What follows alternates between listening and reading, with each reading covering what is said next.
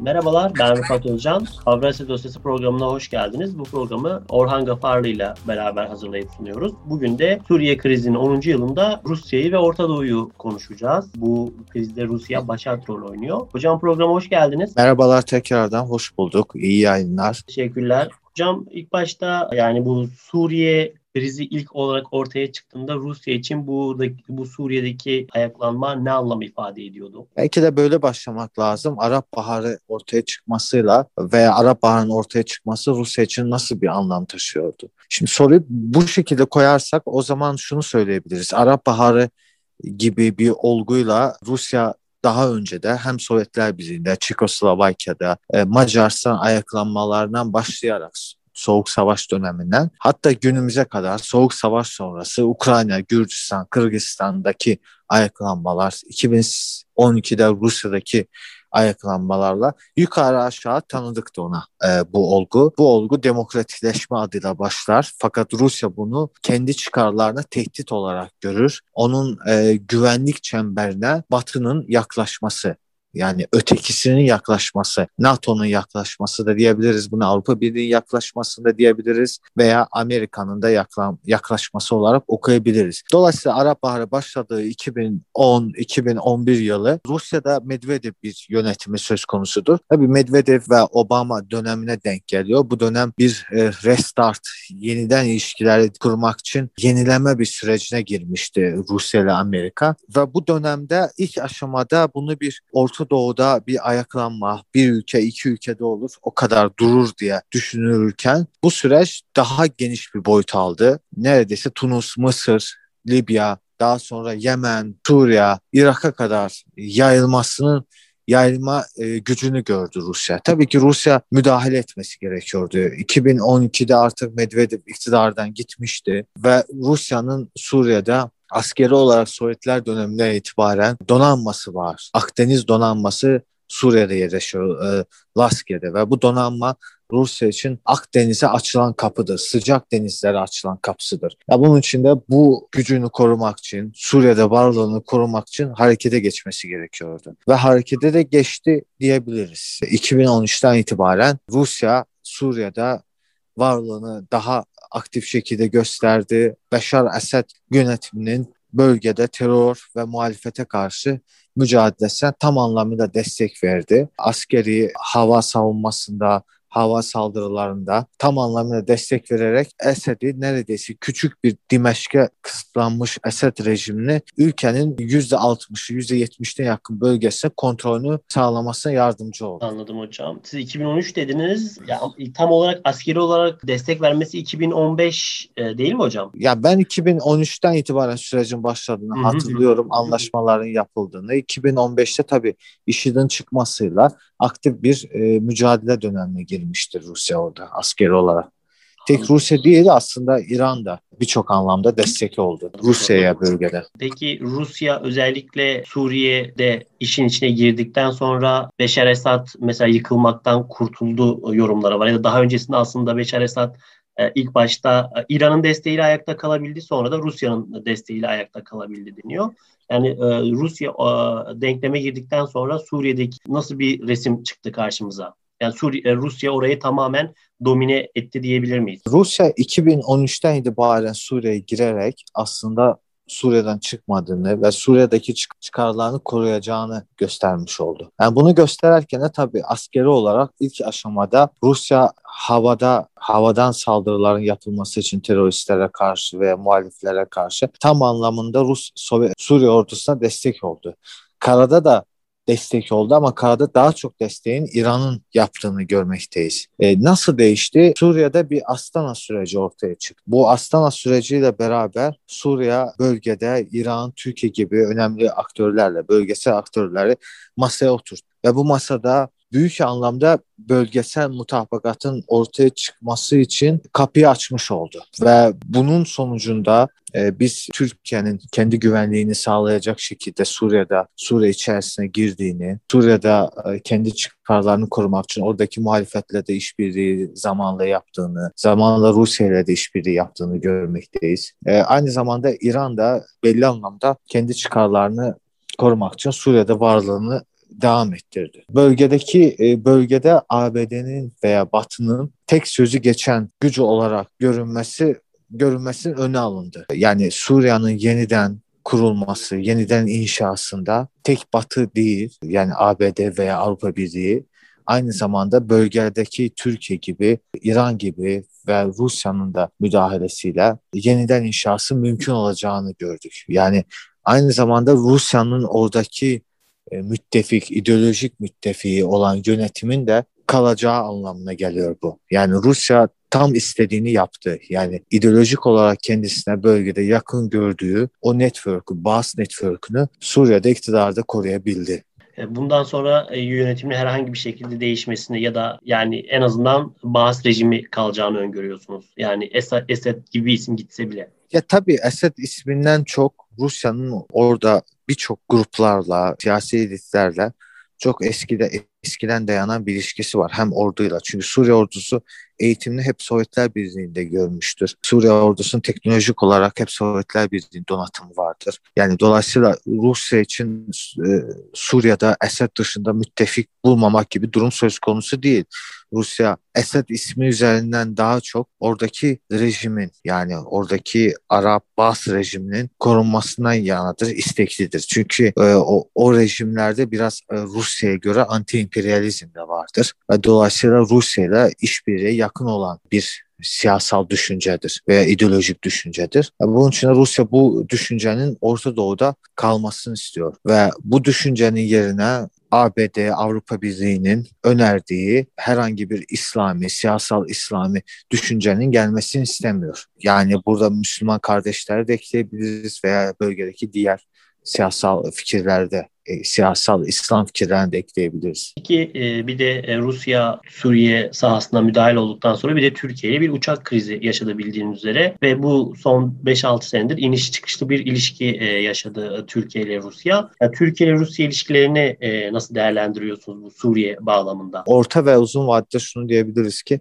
Türkiye ile Rusya Suriye'de anlaşabilecek iki devlet haline geldiler. Yani Türkiye Rusya'nın bölgedeki çıkarlarını anlıyor, empati ediyor ve kendi çıkarlarında Rusya'ya kabullendirebiliyor. Çünkü aynen bu uçak krizinden sonra yapılan iki askeri askeri operasyonun ikisinde de Rusya'nın desteğiyle yapıldı. Yani burada dikkate almak lazım. Yani ABD'nin, Avrupa'nın değil, Rusya'nın desteğiyle yapıldı. Orada anlaşıldığı için yapıldı. Yani büyük anlamda bu şunu gösteriyor. Temel çıkarlarda anlaşıyorlar. Suriye'nin toprak bütünlüğü konusunda her iki devlette ortak bir mutabakat var. Mutabık olmadıkları nokta rejimin rengiyle ilgilidir veya rejimini temsil eden insanlarla ilgilidir. Bu konularda aşılabilecek konulardır. Fakat Suriye uçak krizinden sonra söylemek lazım ki Rus-Türk ilişkileri yeni bir boyut kazandı. İkili ilişkilerde S-400'lerden tutun da Akkuyu nükleer santralinin hızlandırılması, Akkuyu, S-400 e, bataryaların alınması, hava savunma sistemi, hatta bugünlerde uçak ve helikopterin Rusya'dan alınması bile konuşuluyor. Yani bu yeni bir boyut kazandı. Bu boyutun olumlu yansımasını Dağlık Karabağ'da savaşında gördük. Bence ufukta Türk-Rus ilişkilerinin daha iyi, daha güven verecek şekilde devam edebileceğini göreceğiz. E, Rusya ve Türkiye farklı noktalarda farklı şeyler de savunuyorlar. İşte Libya'da dediğiniz gibi Dağlık Karabağ'da ve Suriye'de e, üç farklı yerde şu an karşı karşıya olan bazen işbirliği yapan iki aktörden bahsediyoruz. Şimdi Suriye'de üç ana aktör var. Rusya, Türkiye ve İran. Aslında sözünüzü kesiyorum. Şunu söylemek lazım. E, bugünkü uluslararası ilişkilerde konjonktüründe daimi müttefikler, daimi dostlar yoktur. Yani devletler tehditler karşısında taktiksel işbirliği yapıyorlar, dostluklar kuruyorlar kısa vadeli. Bunlar hiçbir uzun vadeli olacak anlamına gelmiyor. Kısa vadeli işbirliğinin bitmesi anında bir savaş çıkmaması lazım. Bunun için daha karşılıklı bağımlılık ilişkileri oluşturuyorlar. Yani şunu söyleyeyim Rusya Türkiye'ye gaz veriyor. Evet Türkiye Rus gazından bağımlı duruma düşüyor ama Rusya da bu gazı Türkiye'ye satmakta bağımlı duruma düşüyor. Yani Türkiye bir gün kalkıp derse ki ben almıyorum bu gazı. Rusya nereye satacak bu gazı? Hemen çıkarıp bir boru çekip başka bir ülkeye satamaz ki. Yani ülkeler işte bu kısa vadeli tehdit karşısında işbirliğini yaparken sonra bu işbirliği bozulurken bir savaş çıkmaması için de bir karşılıklı bağımlılık ilişkisi oluşturuyorlar. İşte Türkiye ile Rusya'nın aslında yaptığı budur. Bir taraftan taktiksel işbirliği yapıyor, diğer taraftan da birbirine birbirini bir karşılıklı bağımlılık ilişkisi kuruyor birbiriyle. Ve bu karşılıklı bağımlılık ilişkisi bu iki ülkeye anlaşmaz oluyor birçok meselede. Çünkü anlaşmadığı tek takdirde kaybedeceği, faturası yüksek olabileceği şey, e, işler olabilir. Yani doğal gaz olabilir, yatırımı olabilir, birçok şey olabilir. Yani burada ben oradan aslında şey dediğim gibi yani farklı yerlerde farklı politikalar izliyorlar. Hatta Suriye sahasında bile farklı zamanlarda farklı politikalar e, uyguluyor her iki ülkede.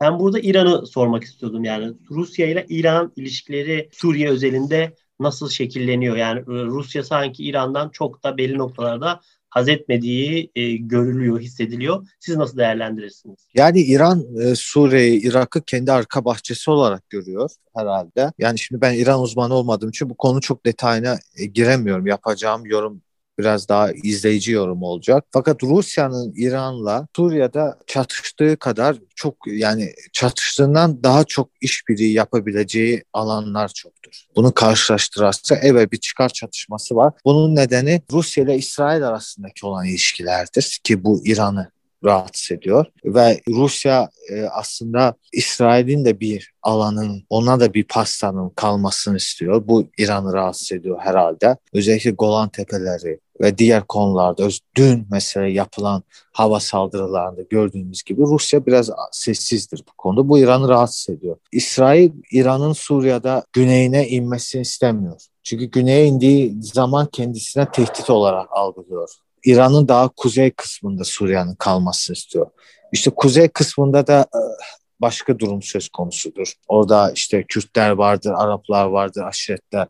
Oradaki aşiretler daha farklı bir ideolojik formasyonu vardır. Kimliksel formasyonu vardır. Yani böyle farklı bir çıkar çatışması, yani ufak tüfek bir çıkar çatışmaları vardır jeopolitik. Ama şunu söylemek lazım, e, bu bu konuda tek başarılı ülke Suriye'de e, Rusya'dır. Çünkü başarısını gösteren en temel şey neredeyse Suriye krizi çerçevesinde bütün taraflarla görüşüyor ve bütün taraflarla diplomatik temasını devam ettiriyor. Hem Kürtlerle hem İran'la hem İsrail'le hem Esed'le hem Türkiye'yle hem muhalefetle hem ABD ile Cenevre çerçevesinde hem Avrupa Birliği ile yani tek belki de e, ve Arap ülkelerle Suudi Arabistan'la Mısır'la tek ülkedir yani herkesi görüşebilip müzakere edebileceği ve bir araya getirebilecek tek ülkedir bu Suriye krizinde. Peki yani bugün son olarak da şunu sormuş olayım.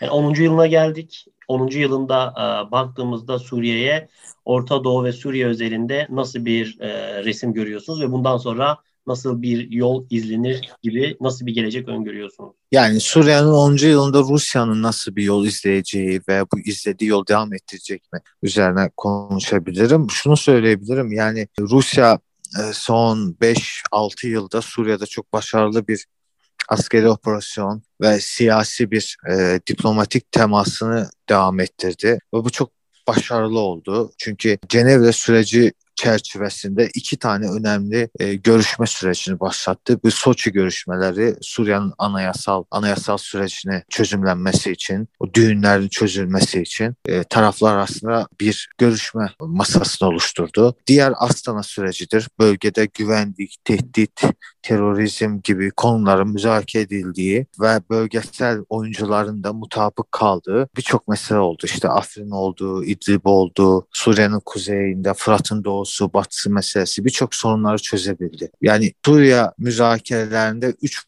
format varsa görüşme formatı ki bunlar hepsi yani üç tanedir. Biri Cenevre'dir, Birleşmiş Milletler'de yapılan, diğeri Soçi ve Astana. Bu ikisi Rusya'nın e, denetimindedir. Yani, yani dolayısıyla Tabii bunlar hepsi Birleşmiş Milletler'in aldığı kararlara uygun olarak hareket ediyor bütün görüşmeler. Yani Rusya bir uluslararası aktör olarak Suriye krizinde ne kadar kilit ülke olduğunu e, dünyaya göstermiş oldu ve kendi çıkarlarını da korudu. Bundan sonraki süreçte Rusya'nın bu kadar müdahil olmasından sonra Suriye'nin parçalanabilecek ihtimalini görmüyorum ben. Bir bütün Suriye söz konusu olacak. Rejimin e, rejim konu rejim ve ülkeyi temsil eden yönetimde isimler konusunda değişiklikler olabilir. Ama rengi konusunda değişikliğin olmasına müsaade edeceğini düşünmüyorum Rusya'nın. Ve bu Suriye krizin çözümü biraz daha zaman alacak gibi gözüküyor. Çok teşekkür ederim. 10. yılında Or- Suriye, Suriye krizinin 10. yılında Rusya'yı e, konuştuk. Çok teşekkür ederim size. Haftaya görüşmek üzere. Ben teşekkür ederim. Rica ederim. Görüşmek üzere. E, Avrasya Dostluğu programının sonuna geldik. Haftaya e, tekrardan görüşmek üzere. Bizi dinlemede kalın.